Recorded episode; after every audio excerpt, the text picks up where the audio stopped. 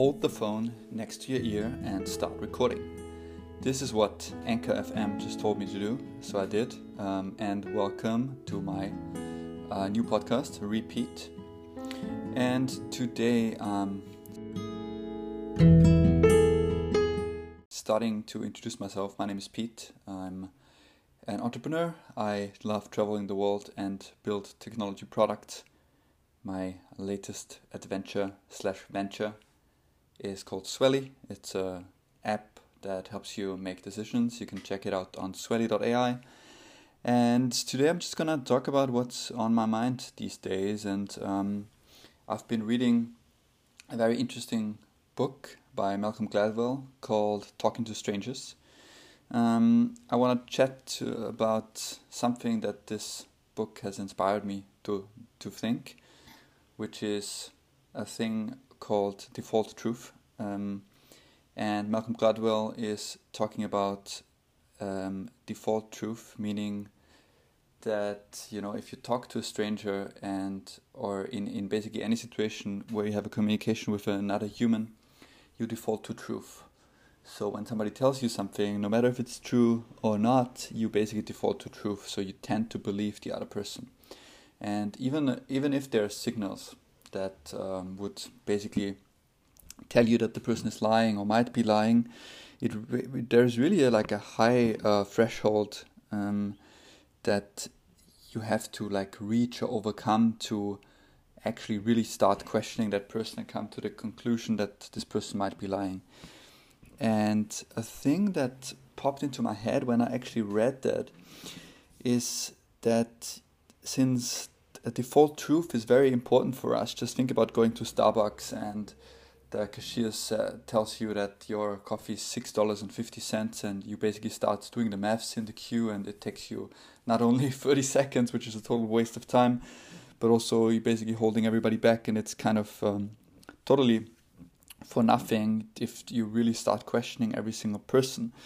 Um, so we default to truth. We default to accept that the person is telling us the truth, and I think something that is equally important and not as uh, widely spread, especially in Europe or um, my home country, Austria, which is a thing uh, called default optimism. And I actually haven't found anything, I researched, I haven't found anything about default optimism. So I'm just trying to think um, when, just think about Americans for a second and, and, and think about um, entrepreneurs having ideas, going around telling friends, telling strangers about this new amazing thing that they just came up with.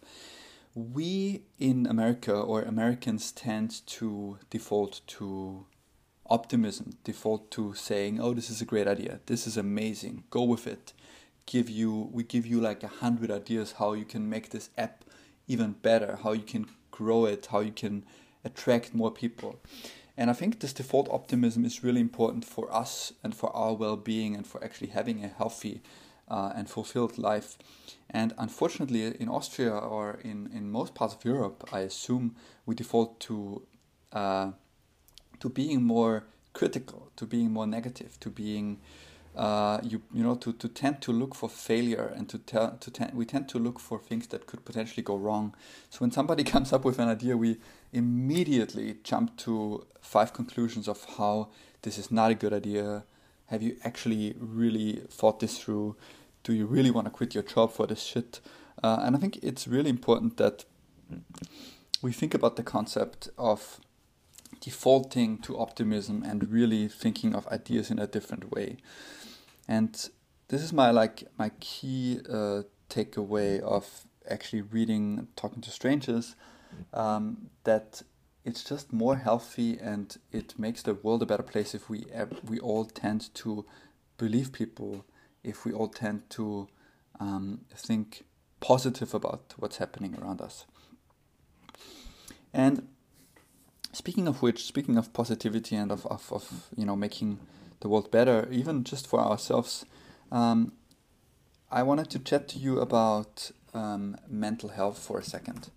And I think a lot of people at at least some point in their life discover some sort of uh, mental health issues. And I think we don't really speak about it, and especially in the world of tech and startups, like you you are in stressful situations and you tend to work a lot. You really want to run with an idea and make it work no matter the cost.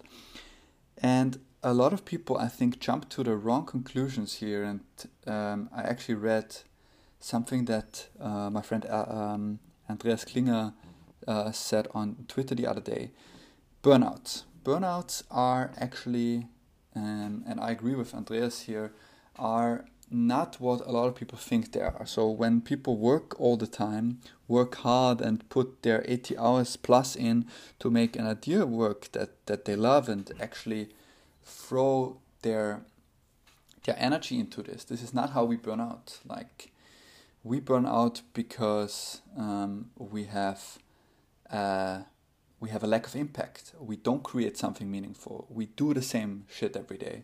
We are bored and we are like uh, you know, a good work life balance can still lead to burnout. So, really take this into consideration. Uh, and I think talking about mental health in general, it is very important to do daily things to um, to work on your mental health. And for me, one thing that I do daily is I write in my five minute journal. Check it out, five minute journal.com it basically just asks you a couple questions each morning and each evening, and you basically reflect and you show appreciation. You plan your day, and it's super straightforward and simple. And I'm telling you, I sleep better ever since I started it, and it's a genius offline tool, and it also guides me in a way that I don't switch my phone on before doing the journal in the morning, and I switch my phone off before doing the last thing I do uh, on that day, which is writing in my journal. And um, yeah, the, the last thing really that is on my mind today is textile waste. And I've been thinking about this a lot. Um, and I found actually some interesting statistics, um, eight little known facts actually about our clothing habits, powered by Planet Aid, uh, planetaid.org. And I'm going to read some of them to you. It, it, it takes about 700 gallons of water to make a cotton shirt. Just think about that. That's the amount that you need to stay hydrated for 900 days. Um, and that's just that's just one cotton shirt. An average American throws out about 82 pounds of textile waste per year. It's 11 million tons of waste we produce every year in the United States. And clothes uh, can take up to 40 years to decompose. And another really interesting thing is that um, a lot of people um, 70% in the world wear second-hand clothing. So, but what does that mean? 95% of textiles can be recycled, but we don't recycle them. Uh, textiles can be um, repurposed into a number of things.